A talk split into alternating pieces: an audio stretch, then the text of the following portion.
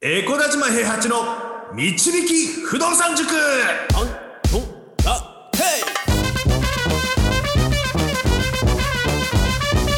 この番組は私エコダジマ平八と不動産塾の賑やかし担当 JJ でお送りします。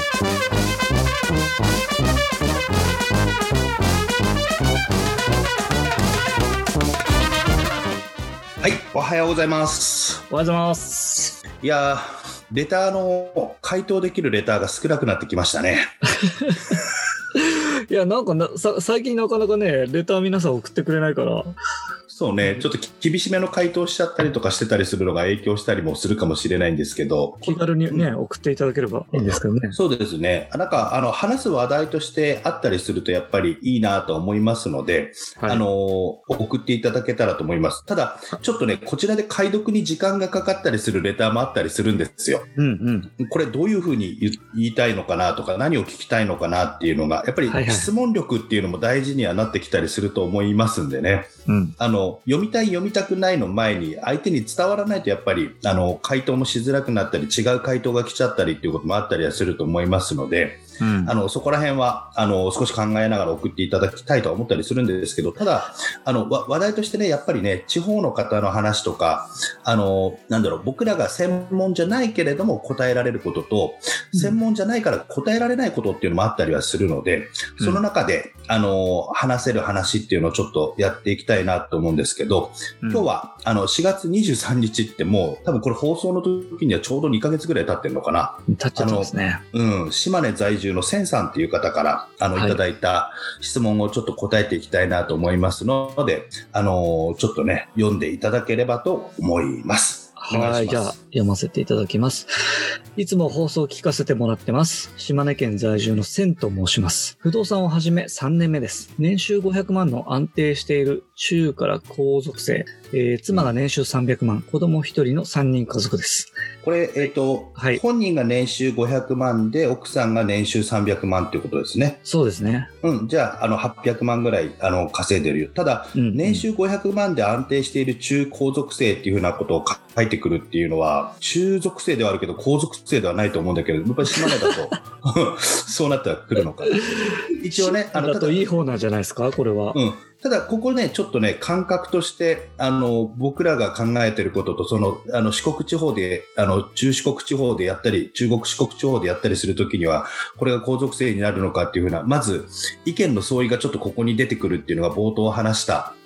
感覚の違いにつながってくるところにはなりますので、一応それを念頭に置いて聞いていただければと思います。ごめんなさい、ちょっと話途中で止めちゃったんですけれども、お願いします。はい、わかりました。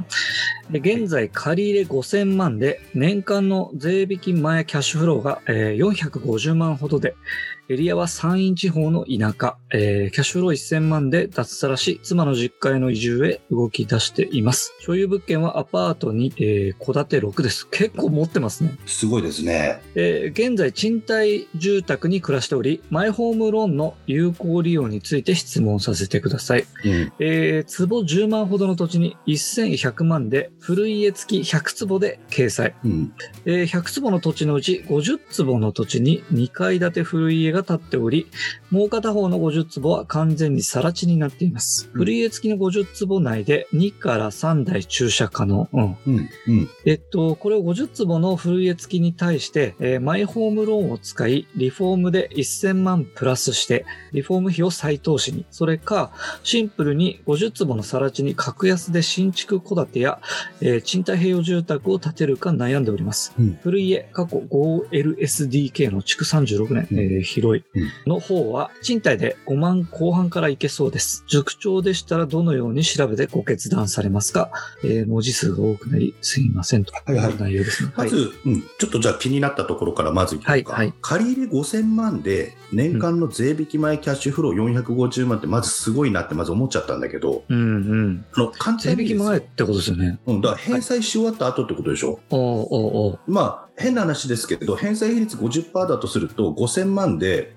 収入が1000万あるということなんですよね。はいはいはい。で 50% ぐらい払ってでそれで500万残るということになるから、うん、そうすると利回りが 20% ぐらいで買ってるということなんですよね。ですね、うん、ただまあそこまでではなくて手金も出したりとかしてるのかなって思ってるから、借り入れ5000万だけど手金も出してるってことで考えると、うん、まあどうなんだろうな、 15% で考えて手金も入れた状態で物件総額自体は7000万ぐらいあるのかな、7000万ぐらいあってとかそんなもんなのかな、うん、いやでもそれで1050万、まあでもそんぐらいから6000万とか7000万分ぐらいの物件持っててっていうことなのかなとか思ったら、もしくは借り入れはアパートだけしてて、あと古い家は戸建て6個持ってるって書いてあるから、うん、これは現金で買ってたりとか、まあ、どうこうしても税引き前のキャッシュフロー450万ってことは月々38万円から39万円も浮いてるってことですからね、うんうんうんうん、これ銀行さんが5000万までちゃんと貸してくれてるっていうことは、もう例えば年収500万で安定していれば皇族税っていうのはやっぱり地方だともしかしたらそういうこともあり得るのかなっていう、うんうん、これ前段でねそこの感覚っていうのがちょっとわからないっていうふうな話をしてたんですけど、はい、地方だとそうなのかもしれないですね。でも、うん、すごいですね、もうアパート2個と戸建て6個持っててですからね、うん、そうですね、うんでその状態でも自分の家は持ってませんよと、今回の質問に関しては、はいはい、でマイホームローン、住宅ローンですね、マイホームローンというか住宅ローンの有効利用について質問させてくれと、はい、で坪10万ほどの土地に100坪のって書いた方がいいな、これ100坪の土地で坪10万ほど、通常だと1000万、それが1100万で古い家付きで掲載されてますよと、うんうん、ってことですね。これを住宅ローンで買いたいってことなんだと思うんだよね、はい、で片方に古い家が建っており、片方には更地になってますよ、はい、その更地の方に家を建てようと思ってるんだけど、うん、住宅ローンの引っ張り方として古い家を購入して古い家のリフォームということで1000万引きますよ、はい、その1000万円でリフォームじゃなくて家を建てちゃいたいとかそういう風な話なのかな、きっとですかね、うんうんうん、これ感じですよね。でも年収とか考えるとそれが皇族税っていうことなら、逆に新築のプラン立てて新築のプランの方で更地の方に建てて古い家の方はそのまま両親とかを呼んで利用しますみたいな感じで組めたりしないのかな。なるほどね。土地も買って、うん、古い家はあるけど新しい家建てたいんですってことで借りるってことですね。そうそうそうそうそうそう、50坪の方に新しく建てたいんだけどって言ってプラン立てちゃって。うん、安い家を建てるっていうよりかはある程度しっかりした家を建てる方向で組んじゃったりとかできるんじゃないかなと思うんだけどね、うんうんうんうん、まあこれお話が答えづらいのって今実は現金はいくら使える分がありますっていうのが書いてないんですよね、うんうんうん、でこれフン様のコラムとかなんだろうな、フー様のブログっていうかコラムとかでも書いてあったりするんだけど、住宅ローン使うときに例えば大きい土地あるときにね古い家の方ついてる方をちょっと安く現金で買ったことにして土地の方に新しく住宅ローン組んだりするみたいなやり方もありますよみたいなのが多分書いてあったやつあったと思うんだけど、うん、うちのベンツ君もそういうやり方なんですよ、うんうん、2棟で1200万で売ってた、もともとは2000万ぐらいで売ってたやつを1200万で買ったんだけど、うん、同じ敷地に2棟建ってるの、ただ住宅ローン組むときに2棟だとなんか組みづらいっていうことで2棟のうちの片方の物件を200万ぐらいで買ったことにしてで残りのやつを1200万で住宅ローン組ませてもらうみたいな感じでやったりとかしてるんですよね、うん、なんて買い方の問題っていうか銀行に話を持っていくときの問題っていう風な形になってくるんですけど、はいはいはいはいでまあ、坪ね10万で100坪買えるの羨ましいなってただ単に思っちゃいますけどそうですねその賃貸がねいけるっていうふうに書いてあるんですけどはい、5万後半で貸せるって、その古い家も5万後半で貸せるっていうのがすごいなと思って、はい、で田舎になってくると本当に僕らは土地勘がないところだったとここ本当に貸せるのっていうのがあったりするじゃないですか。はいはいはい、わかります、はい、ね、それのね土地勘とかそういうのがあることってすごく大事なので、うん、現在も賃貸事業やられてて貸せるって言うんだったら貸せるんでしょう。だとしたら、はい、そこを現金でか、なんていうの、販売業者さんに言って、結局、総合で1100万で買うと。うん、だから、例えば、片っぽの戸建ての方を150万で買ったことにして、残りのところを950万円で土地として売ってくれと。うん、で、そこに新築のプランを乗っけて、2000万から2500万ぐらいの案で、銀行に住宅ローンで持っていくよっていうのが綺麗は綺麗かなと思いますけどね。そうすると、古家の土地の方は、現金で買ったことになるので、抵当に入らないですから、うん、50坪の土地の方にだけ、なんて抵当が入って、銀行さんの方で建物にも抵当が入って、新しい建物が建てられるっていうような形にはなるかなと思うので。なるほど。うん、これいろんなだからパターンをこう思い浮かべて、まあその売り主と交渉かつ銀行にどういうプランを持っていくかっていうので変わってくるっていう。そうそうそうそうそうそう。まあ、でももう勝ち組ですよね、多分ね、千さんね。いやもうすでにだってこれ年収500万って言ってますけど、ほぼ年収と同じぐらいのキャッシュフロー出てるってことですもんね。そうそうそうそうそう。だから逆にね、こういった方の将来はどうなりたいんですっていう風な話は聞きたいですよね。結局今こういう風なことで不動産を増やしたいっていう風な話をされてるかと思うんですけど、はい、不動産を増やした後にどういう風に生きていくのか、僕はどういう風になりたいのかっていうのが僕は一番重要だと思ってるので、はい、いくらまでにしたらサラリーマンを辞めようと思ってますとか、なんかいろんなね話があったりする方が楽しい想像ができるかなと思いますね。これ実はね、来た瞬間にね答えたくなった質問ではあったんですよね。はい、まあ名前がいい千僕の大好きなね宮崎駿さんの千と千尋の神隠しの千ですからね。そうですね。大好きなんですよ僕。カエルが好きでね。ああ、はいはいはい。カエルわかります？わかりますよ。お金欲しがっちゃうカエルですよね。そうそうそう。線がね、息を止めないと橋を渡れないところがあるわけですよ。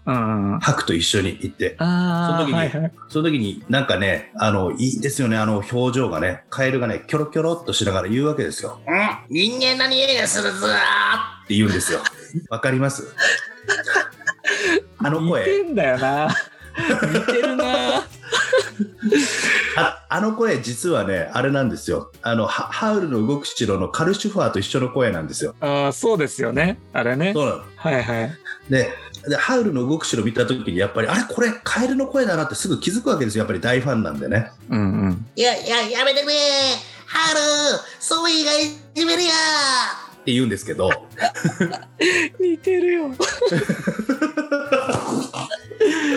なんすかそれ。もうねこの千っていう名前を聞いた瞬間にね、千と千尋の神隠しを思い出してちょっと話は答えたくなってたんでちょっと2ヶ月経っちゃってね申し訳ないんですけど、はい、一応そろそろね答えられるネタもなくなってきたのでね、いろいろと面白そうな話ができるネタを織り込みながらのネタであったりとかいただけると嬉しいです。で今回千さんにはその買うときに片一方の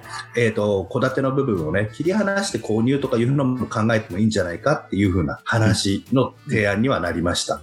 で今後千さんがどういう風に物件を増やしていきたいと思っているのか、サラリーマンを辞めるのか辞めないのか、どういったつもりで不動産投資をやってるのかっていうのはすごく逆に僕が興味があるところですね。まあお返しのレターみたいな感じでいただけるかどうかは分かりませんけど、まあ参考にしていただけたら幸いです。以上です。はい、はい、これレターのところに書けるんですよね。こんな質問を募集してるんじゃって書いてますけど、ここになんか入れてほしい項目書いときましょうか。そうだね、それ入れようか。こんな質問の場合これとこれとこれは絶対書いてくださいねみたいな。そうね、そうですね。ちょっと書いてやっていきましょう。そうですね。はい。はい、わかりました。はい。じゃあ、面白いと思った方はフォローお願いします。あと、コメントとレターも受け付けております。よろしくお願いします。はい。はい。じゃあ、塾長、今日もありがとうございました。ありがとうございました。不動産は富を導く算数だ。この番組は、小林島平八と JJ がお送りしました。